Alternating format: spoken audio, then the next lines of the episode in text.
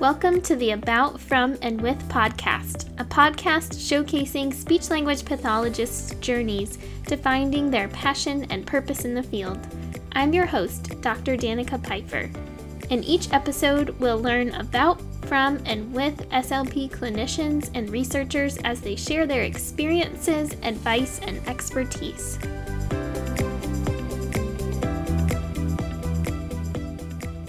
Welcome back to About From and With. If you haven't already, be sure to follow the podcast on Twitter at About From underscore With or on Instagram at danicapiper.slp.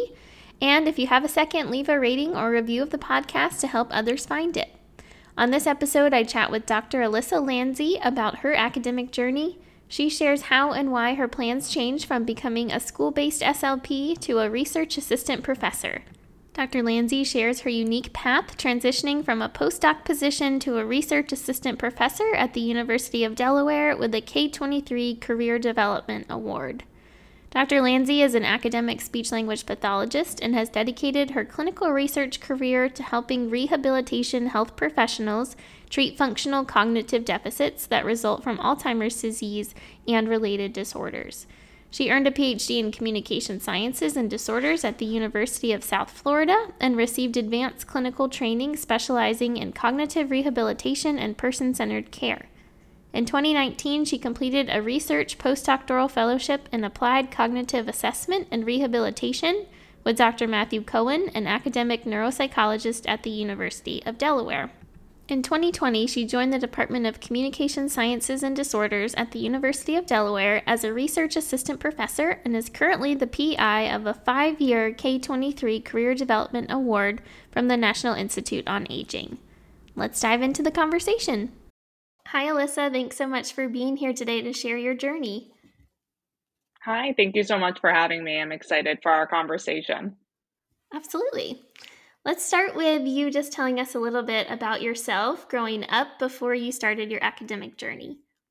I am born and raised in the small state of Rhode Island, and my dad had not gone to college. My mom went to um, college for a nursing degree, but really, higher education was not strongly understood in my family, I think is for lack of better words. So I really had no intention of continuing on beyond my master's and really had no role models or kind of experiences of what life would even look like in higher ed. So I really, by going into a master's program, that was a really big move personally and also for my family as well. There was kind of no one before who had gotten their master's. And I really was extremely well supported by my family to do so, which was wonderful. But I truly had no idea what I was getting myself into, even in my master's, never mind my PhD. So I went to Duquesne University, which was a straight through five year master's program from bachelor's degree, which really was great for me because I knew I wasn't going to have a ton of knowledge from my family to help for master's applications and to really navigate graduate school. So the idea of getting into graduate school from the start was extremely appealing. So I enrolled in Duquesne and was kind of right away accepted into the master's program and became fully immersed in the master's program. And I really joined this field because I wanted to be a clinician. My plan was to be a school SLP and be able to coach sports on the weekends and through nights. And it's funny because I'm doing anything but that now. Um, but that was really kind of the drive in the beginning, really to be a clinician and um, actually to work in the schools and the start. And then once I became more involved in my master's program, I met Dr. Sarah Wallace, who was my professor at the time in adult neurogenics and um, Katerina Staltari, who is the adult neurogenic speech pathologist. And I just became obsessed, for lack of better words. I fell in love with the field of adult neurogenics, um, specifically cognitive disorders, and thinking through functional practice and functional goals. And fortunately, they saw something in me and really encouraged me to get involved in research and to possibly consider a PhD. I had never heard of a PhD before then. I had no idea what that even stood for, to be completely honest, um, and only had really kind of negative stereotypes in my mind of what a PhD even was. I envisioned kind of the white coats and the very sterile type of research. And they really opened my eyes to the things about research, which I now love the most, which is mentoring and functional and implementation outcomes. Um, so I was lucky and had really great mentors from the start who encouraged and pushed me. And from Duquesne, I then went on to the University of South Florida to work with Michelle Bourgeois and really specialize in COGCOM and dementia care. I had a very close relationship with both of my grandmothers growing up and really love the aging population and thinking about how to age well. And in our field of speech language pathology, there's very few academics who are researching in that area. However, we know it's a massive area of clinical practice.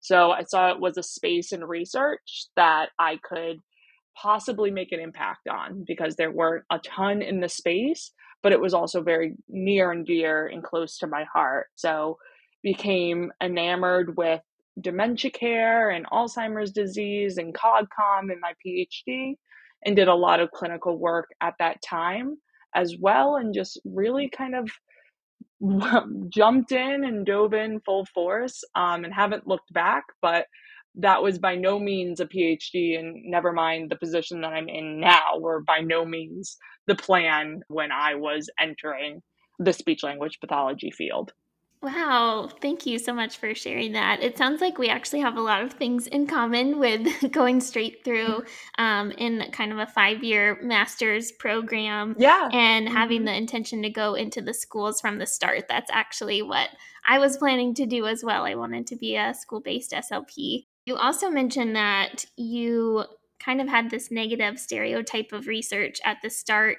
What experiences did you have that started to change that for you?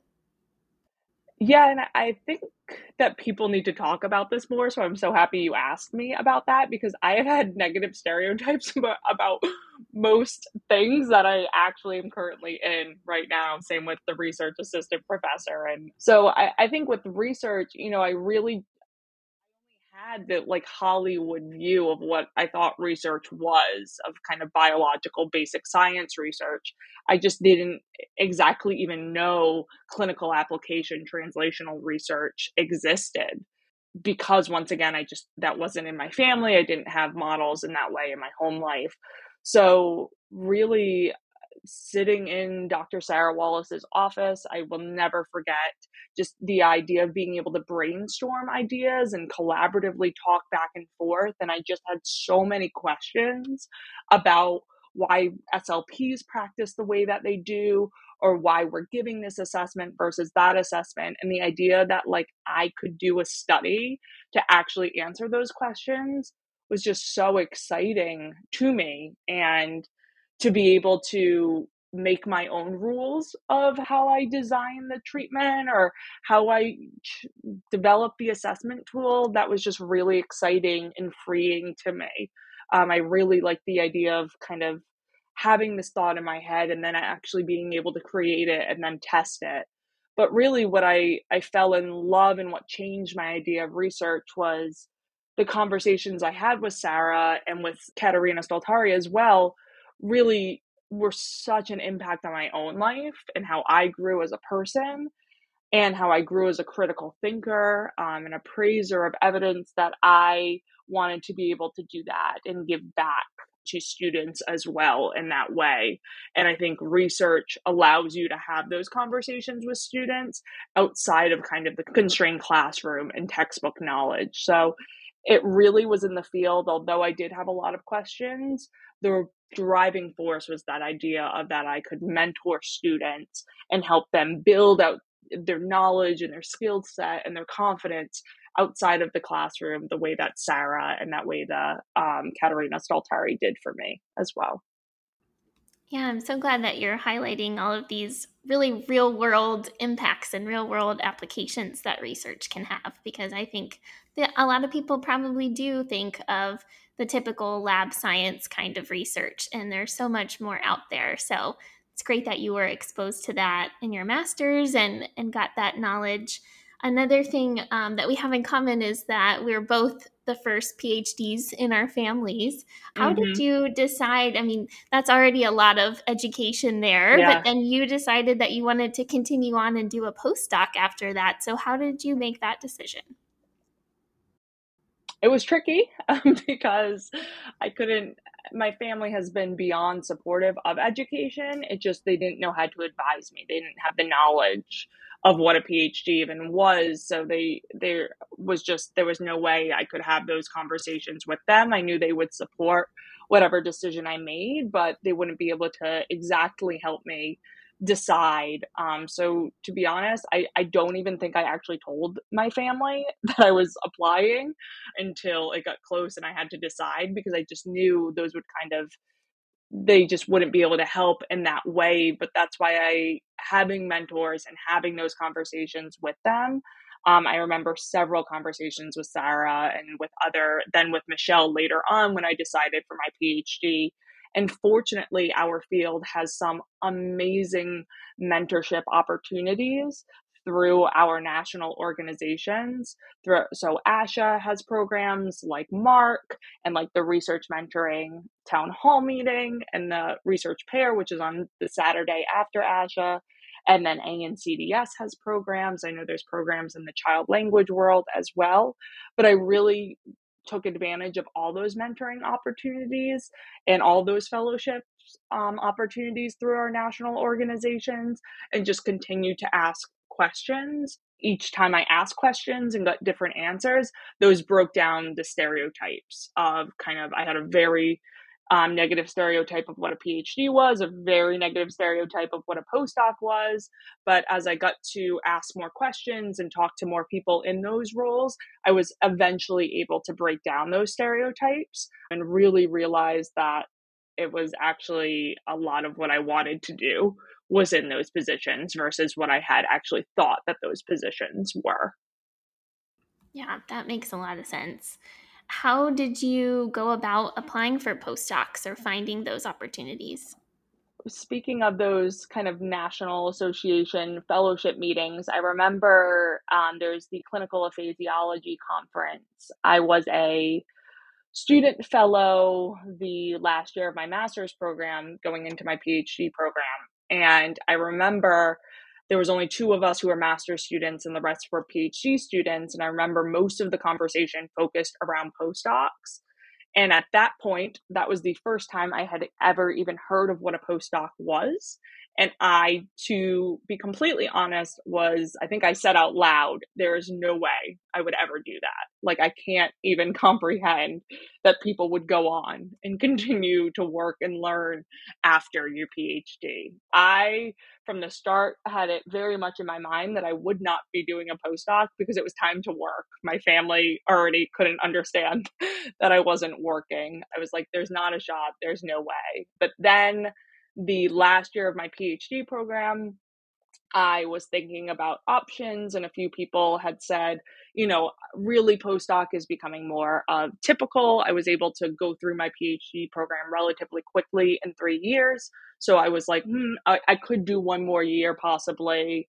Um, but I really wanted it, if I was going to do a postdoc, and I encourage this to anybody who is thinking about doing a postdoc, to it be a training in a new skill set of some sorts, that it really should be a new skill set, an opportunity for you to strengthen your CV in a certain area for uh, a certain skill set. So, because I do all Alzheimer's disease research, I speech pathology is one player, but they are definitely more of the applied player in the puzzle. That I really wanted to gain more interdisciplinary knowledge um, of the field. So I fortunately at a breakfast um, at once again actually the clinical aphasiology conference was introduced to Dr. Matthew Cohen, who is a neuropsychologist, and we had lunch that day and really kind of just hit it off. So I think a lot of postdocs are through informal conversations with mentors and through word of mouth once you tell people you're kind of on the market.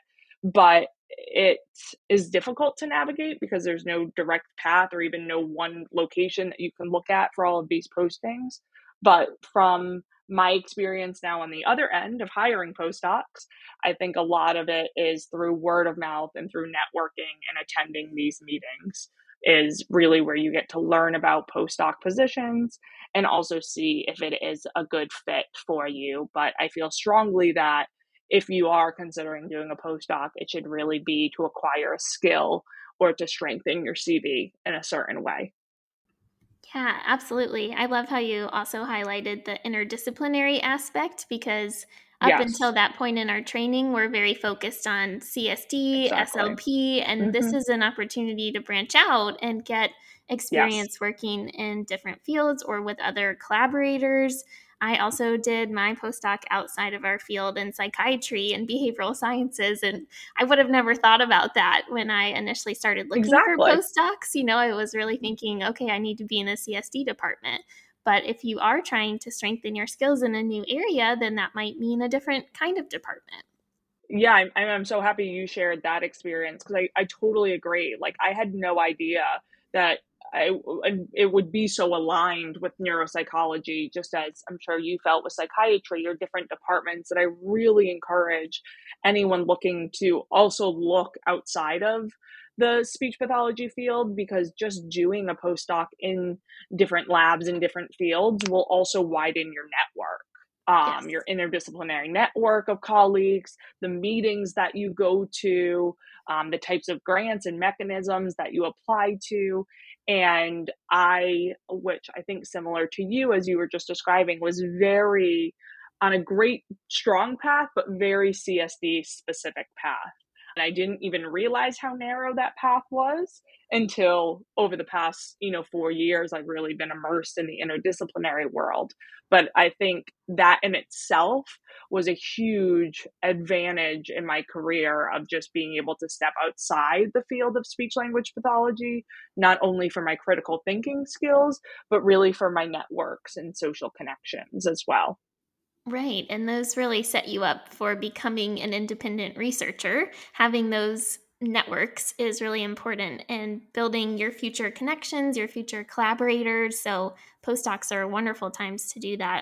From year one, every person that you meet, our field is so small, could be a potential mentor and could be. So, you are kind of always putting your best foot forward and always networking from the start. Um, I think from the first year of your PhD program, but really, I think about a year to a year and a half in advance, you should be having more serious conversations about your postdoc and next steps. Yeah, that's great advice. That's something I definitely did not realize as a PhD student myself how important networking was during the yes. PhD program. I think I always thought about that as kind of the next step after the program ends, but starting mm-hmm. those relationships, building those relationships during your program is is really important. So I'm glad that you highlighted that. So it sounds like you had this great interdisciplinary postdoc experience. How did you start thinking about what was going to come next? Yeah, so to back up one more step, so I know I needed interdisciplinary knowledge. I was really interested in that, but a huge pull also with um, my deciding to do a postdoc was when I was thinking about what type of faculty positions I would apply to, I really felt like I was well equipped to apply for teaching positions or kind of R2 less research intensive positions.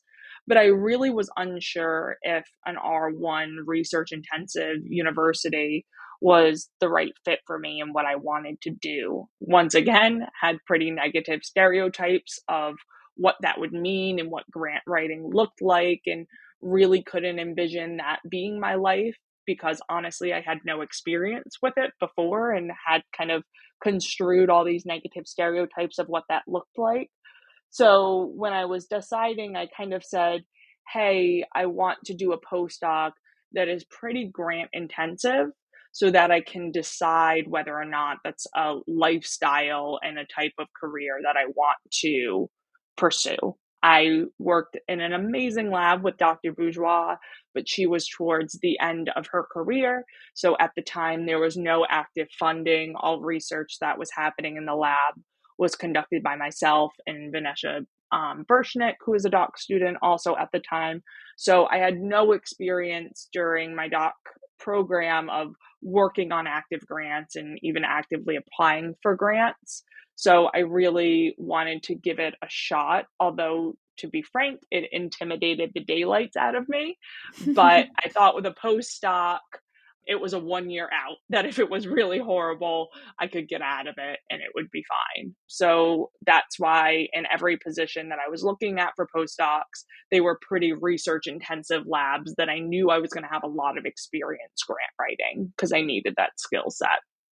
So that's what I spent um, the whole first year of my postdoc doing. Matthew Cohen is one of the best people to ever come in my life for a number of reasons, but really because he was exceptional about having me involved in every aspect of the grants that he was managing and working on. And I was able to learn so much because he included me on every single conversation from budget spreadsheets to meeting with potential collaborators to talking to program officers to everything. So it was a full on year experience of learning everything about how to write grants, how to manage grants, what to do with post awards, how to conduct research. So that's really all we did. And we spent so much time writing and so much time managing the current grants that we have.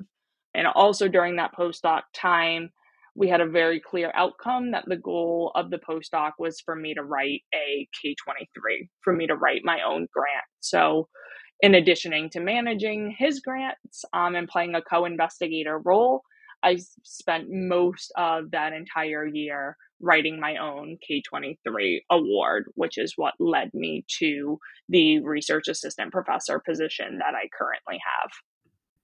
Wow, that's great. I'm wondering how you figured out the plan for your postdoc. It sounds like there was a lot of great mentorship that was built in and also the yep. ability to pursue your own grant, which is not always included in a postdoc experience. So, how did you navigate making a plan for your postdoc?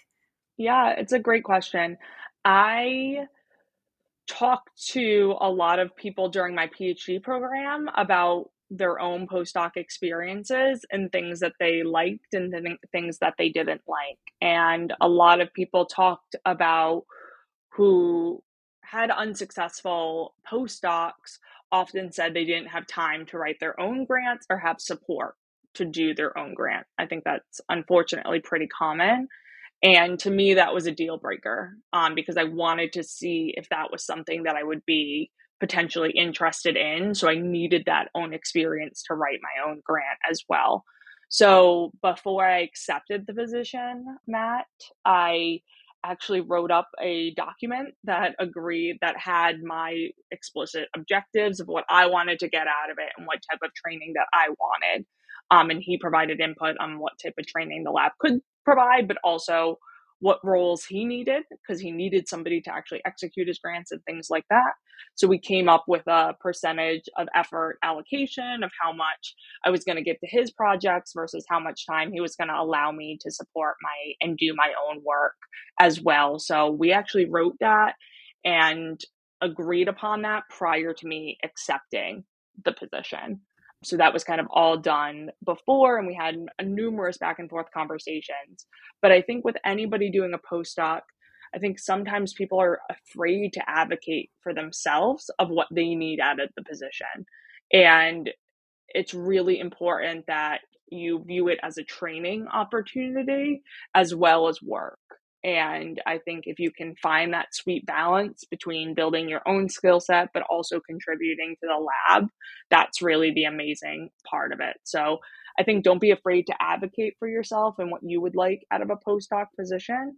And if it doesn't feel right, it's probably not the right position for you. And I had plenty of those conversations as well that they weren't uh, going to be as willing to allow me to write grants. So I just knew that kind of wasn't the right fit for me or what I needed to get out of it as well. Um, because remember, we're also our fields in a massive shortage right now so there are jobs that you can apply to and probably would be successful in without this postdoc position and i think that's important to remind yourself as as well so i kind of set that plan before we had agreed to that plan fortunately matt and i also just work exceptionally well together and he has done nothing but provide me with unbelievable mentorship and respect so I have fortunately had to never deal with some of the challenges that I know some people deal with during their postdocs and had a postdoc mentor who wanted nothing but for me to be able to independently lead a research lab as well.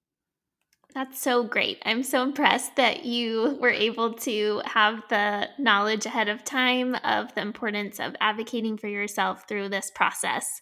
So I'm I'm so glad that you had such great mentorship because I think that's so important in making the switch from PhD candidate into the next phase and knowing how to navigate those things. That's wonderful. I'm so glad that you shared that advice of having a plan and being really upfront with what you want to learn from the experience and taking the time to really figure that out. I think that's so smart. Once again, I just think that advocacy is just so important and to realize you're a PhD graduate and that you did it you did something and it's amazing um, and now is taking what steps do you need for your career and it's just any type of advocacy that you can have and looking outside of the field of speech language pathology as well i think can be really helpful. But i think personally in our field you should never feel like your back is up against the wall that you have to do this position. I think fortunately our field has many options that are conducive to the learning that you need and also you don't have to follow the exact same footsteps that your mentors did as well yes that's another really important thing to highlight which can sometimes feel like the only path because that's what you've mm-hmm. seen and that's what you know exactly it's mm-hmm. very good to know that there's other ways and that it's okay to go a different direction if that's what's going to make you mm-hmm. feel fulfilled i mean like you said you've done so much hard work and you want to you want to find a position that is going to make you feel fulfilled. Okay, so you mentioned that this postdoc then led to your next position as a research assistant professor. So, how did that happen? Yeah, so my plan after my postdoc was to apply to tenure track positions. That was the plan. But then I had that whole kind of first six months really writing this K23 and the way that you write a K23 grant involves a very comprehensive mentoring plan at a specific institution. And I realized that the University of Delaware, continuing to work with Matt Cohen, was really the place that this grant made the most sense and really that my career made the most sense to continue in a lot of ways. So, because of that, kind of needed to be clever of okay, well, what does that mean? Um, do I continue on as a postdoc? There's no tenure track line. What positions are exactly available?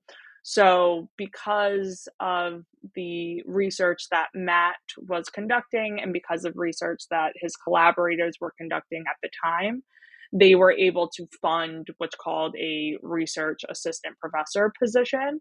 So it is a faculty position that is primarily soft funded, meaning it's funded through grants.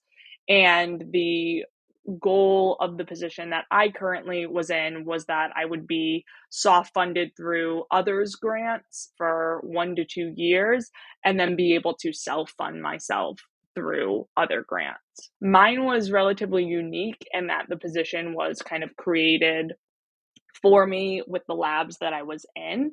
Um, and that's kind of one model is that you pull together resources and are kind of able to fund this faculty level position because for a K um, mechanism, you have to be, or for a K23 specific mechanism, you have to be a faculty member.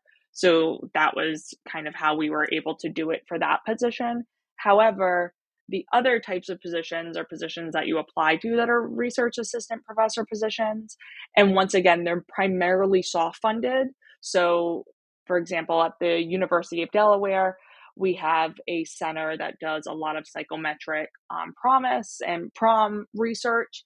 And because they have so many R01s and such strong grant funding, they often have research assistant professor positions available that are funded through the lab, through these R01s, through these larger grant mechanisms, but are faculty positions and are for you to contribute and to conduct research for a specific way. So, primarily, they're soft funded. They're usually affiliated through a department, but the funds are coming from a specific lab or research center.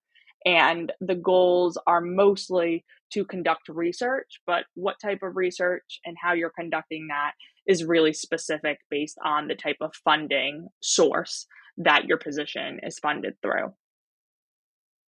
Okay, that's really helpful. So it sounds like you entered into this postdoc experience, you really wanted to get some grant writing experience, you had tremendous mentorship during your postdoc, and you were able to write your own grant. And then it was funded, and you were able to mm-hmm. stay on at the same institution then and transition into a research assistant professor. Is that all correct? Yeah, the so I had the position before the grant was funded. I was just fortunate that my grant was funded on the first submission, which was not the um, plan by any means, but was fortunate. So then I was just able to completely self fund myself. And some research assistant professor positions, similar to postdocs, actually, some of them allow you more opportunities to write your own grants, and some do not. So some are really designed for you to be a co investigator and to serve a very hefty co investigator role on several grants, which is really great for a lot of people who don't necessarily want to lead their own lab but want to be involved in research and all aspects of it. So that's where I think a research assistant professor position like that is a really great fit for those who may not want to exactly lead their own lab, but want to be strongly involved in research and then my position was once again, it started as a really beefy kind of co investigator of grants.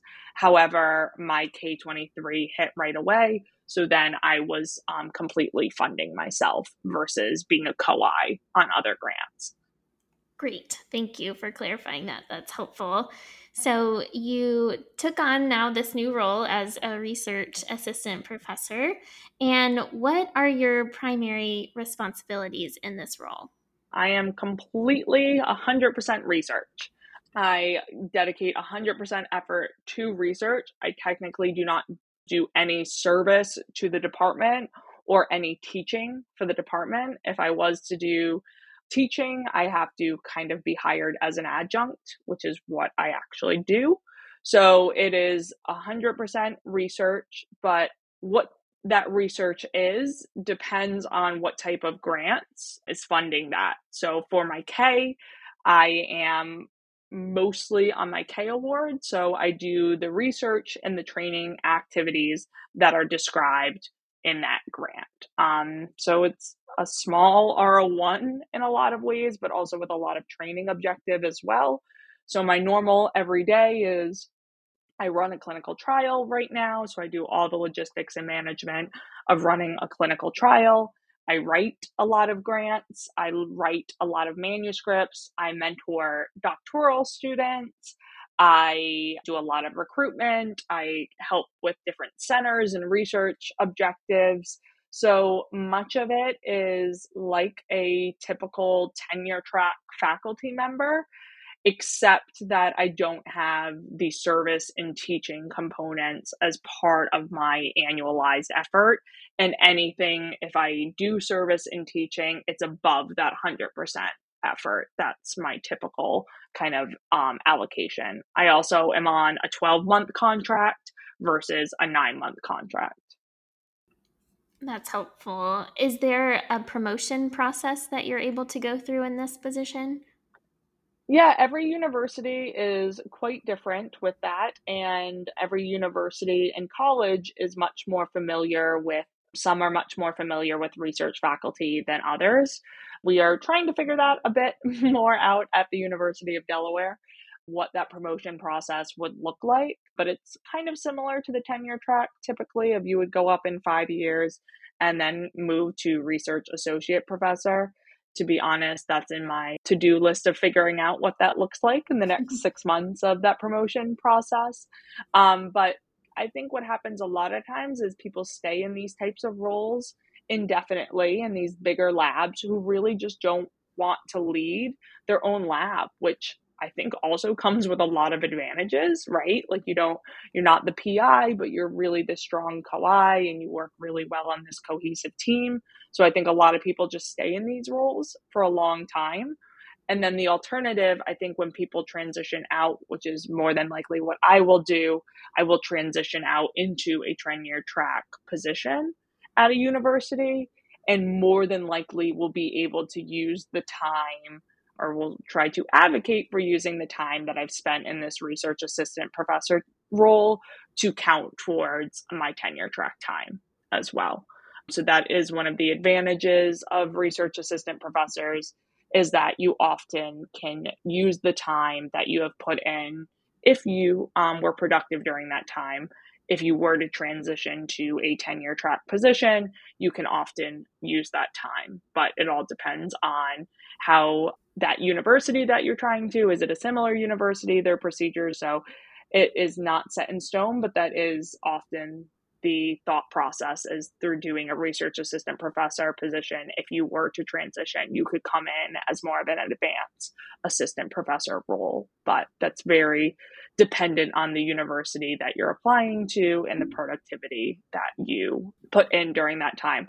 So hopefully in five years, Danica, we can have another podcast conversation that says how I did transition from this role into more of a traditional tenure track role.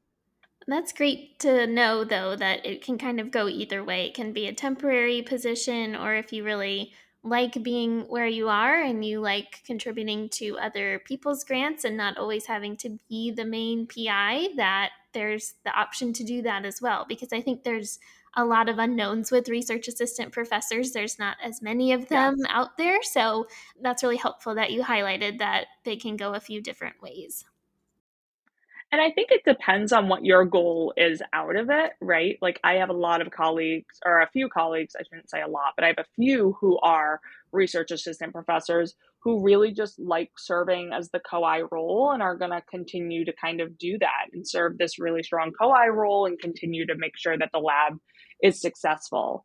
The goal of my research assistant professor position is for me to submit R1s as a PI so as you can see, because of that, you would see then the tra- the transition is for me to become a PI independent investigator, similar to the postdoc, right? Like some set you up to kind of do a research assistant professor, some set you up for a tenure.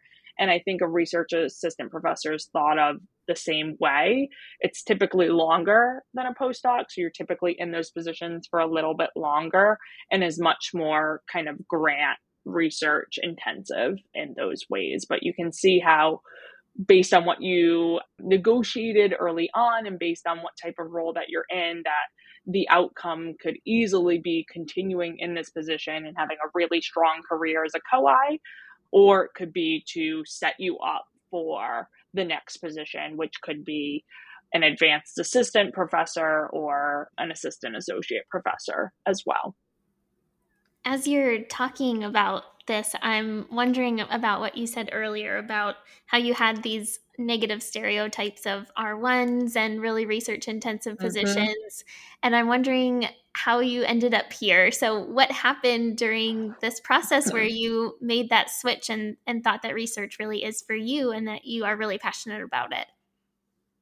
Yeah. So, I, when I was a doc student, I made the switch that I want to do research. I decided that I loved research and I wanted to do research, but I was unsure whether that meant grant writing or whether that meant like helping, you know, smaller research projects and helping student led research a lot of ways. And then I did the postdoc to really figure out like, are these R1, these grant intensive jobs, soft money jobs, was that really appealing to me? And Matthew Cohen and I just the idea of collaboratively writing with somebody and to he's a neuropsychologist, I'm a speech language pathologist, and to have such a respect for each other's disciplines, but also want to bridge the gap between the two. And really working with him and collaboratively writing grants with him and another a number of other colleagues really made me fall in love with grant writing. I had such a negative stereotype again in my mind of oh you're writing alone and it's miserable and I know for several of my colleagues out there that is the case but for me I am fortunate and get to write in a really collaborative exciting environment and know that regardless of what my next position is, I want to continue grant writing in that collaborative nature. Um, and know that, for example, even if I don't continue at the University of Delaware, that colleagues like Matthew Cohen that I've established early on in my career are collaborations that we will have, you know, for a lifetime. And that idea of writing grants together and then watching them and now training doc students to do these things is just really exciting. You're kind of able to make a greater impact because you have more resources through your grant financially and also personnel wise as well. So I now, um, in a sick and twisted way, find grant writing really fun, which I can't believe I'm admitting. Um, but it's really because I get to do it with others and because it is also a little bit of a fun game of racing to the deadline as well. Some people just really thrive off of that and others do not. Yeah. I think exactly. it's good to know that about yourself. So now I'm wondering, kind of as we close out here, now that you've been in this position for a little while, what are some things that you think people should know about research assistant professors when they're thinking about whether or not to apply? You should have a really clear knowledge of where your funding source is coming from and the length of time of that funding source. Is it a brand new R01 that hit and you have five years? Is it year three of an R01 and you have two years? Will so knowing your funding source, knowing what your role on that project would be, and then knowing the length of time as well, because it will allow you for an out if you want that out, but it will also doing a one year position may not give you enough time or you know you're it, it can be really stressful if the position is completely dependent on funding that you have to hit next year for example. So knowing what the funding source is knowing the length of time of that funding source and then knowing your role is is really important. And then also really internally reflecting off of what it is that you want out of it and can that position give it to you. So if you want opportunities to write your own grant, is the lab and the position respectful of that? If you want opportunities to mentor doc students, are there doc students available? Would you be able to do that? If you want opportunities to conduct statistical analysis and serve as a co-I, are you able to do that in the position or is the expectation that you would write your own grant or X, Y, and Z? So I think identifying for yourself what you want out of it and making sure that those opportunities are present and then the last thing that I think is important is because you are considered a faculty member, knowing what that means for you at your department level. So I am a faculty member in our department. I am included in all of our faculty meetings. I am included in faculty decisions. I get to weigh in, in my opinion. I technically do not have a vote. Things go down to a vote, but I am part of our faculty at the college. I am part of the faculty for benefits, for schedule, and that's very specific for each university and even within each department in every university. So I would also want to know about how that position is viewed at the department and also university level. I am super fortunate at the University of Delaware and in the College of Health Sciences and in our Department of Speech Language Pathology. I have had nothing but respect for my position and an immense amount of mentorship amongst colleagues who are not even my direct mentors. For example, Amanda Van Horne has played an amazing um, role in learning about clinical translational research, and she's a faculty member in our department as well. So, to summarize, figure out the funding source, the length of time for the funding source, and what's expected for you to do. What is it you want out of it? Are there opportunities for that? And how is the position viewed at the department, college, and university level? Thank you. I think this is going to be so helpful because a lot of this information you can't find on the internet. It's not out there. So no. nobody tells you no, or teaches I, I, you these things. yeah, and I do want to say just like postdocs, it's really specific to the lab that you're in. So I hope that a lot of this is applicable to other places, but it really is specific to the mentor that you're working with, to the grants that you're working on, and to the departments and universities that you're at. So make sure you ask a lot of questions before you accept the position because to your point there's a lot that's we just don't know and there's no specific guidelines and every department and university works very differently around these soft funded positions. So just you're not being a pain if you're asking questions. It's really important that you try to ask as many questions and learn as much as possible about the position before you accept the position um, because there's just a lot of unknown but those out there should be able to give you the answers to make an informed decision Thank you. Okay, I just have a few questions now to close us out. These are my rapid fire questions that I ask all my guests. The first one Great. is What is one resource that you couldn't live without? These days, it's Twitter, which is kind of crazy to um, guess, but through Twitter is where I'm learning a lot of interdisciplinary knowledge of talks going on at other departments and other organizations. So, Twitter, but following specific universities, organizations, and professionals outside of CSD has been really helpful. Great. What has been a defining moment in your academic journey? Seeing the impact of the treatment that I've been working for on my actual clients that I was in or participants a year and a half later. So I had the opportunity to conduct some longitudinal data after I conducted my clinical trial and seeing these older adults continue to use the memory strategies that I taught them a year and a half later really gave me that motivation that I needed that the treatments and the assessment tools that we could be working on may actually make a difference in the lives of our clients and patients. Mm, that sounds really rewarding. What is one thing on your professional bucket list? One thing on my professional bucket list would be to help or to have a doc student or postdoc successfully get a grant. I think that would be extremely rewarding to serve as a mentor role on either an F 31, F 32, or K 23 sometime down the line. Definitely. I'm sure that will happen. what has been your favorite part about your job as a research assistant professor so far?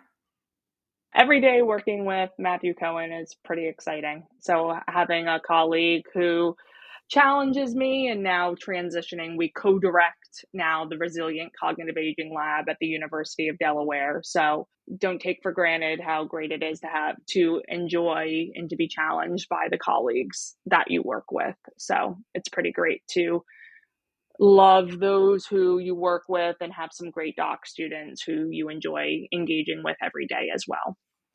Awesome. And last question How can people connect with you or learn more about you and your research? Absolutely. So I am on Twitter at Alyssa Lanzi. I am on LinkedIn as well. But our lab page on the University of Delaware um, Resilient Cognitive Aging Lab, we constantly are developing resources specifically for clinicians. We're an extremely clinical practice focused lab. So we try to come up with a lot of resources for clinicians and also for older adults in the community. So our lab page is constantly updated um, with some new resources, but also feel free to reach out to me and I'd be more than happy to chat as you a common theme of our talk today has been mentorship. So I, of course, love to give mentorship and guidance to others as well. So feel free to follow me on any of those platforms and the work that we do in the lab, but also don't be afraid to reach out to myself and Matthew Cohen directly. We ourselves are always looking for doc students and postdocs as well. Great. I'll put all that information in the show notes too so people can find it easily and connect with you. Thank you again so much for being here. I think you have such a unique experience, and it's so great to hear about different paths that others have gone down and all the options that are out there. So I really appreciate your time. Great. And I just want to say a quick thank you to you and all the work that you're doing in the field and the simple podcasts and conversations like this can have a strong impact on somebody's career and decisions. So thank you for the, all the work that you're doing in the field as well. Thank you for tuning in for another episode of About From and With. If you haven't already, be sure to follow the podcast so you'll be notified of new episodes when they come out. I'd also love if you could take a quick second to leave a review of the podcast to help others find it. You can follow me in the podcast on Instagram at danicapfeiffer.slp or on Twitter at aboutfrom underscore with. Until next time, stay humble and kind.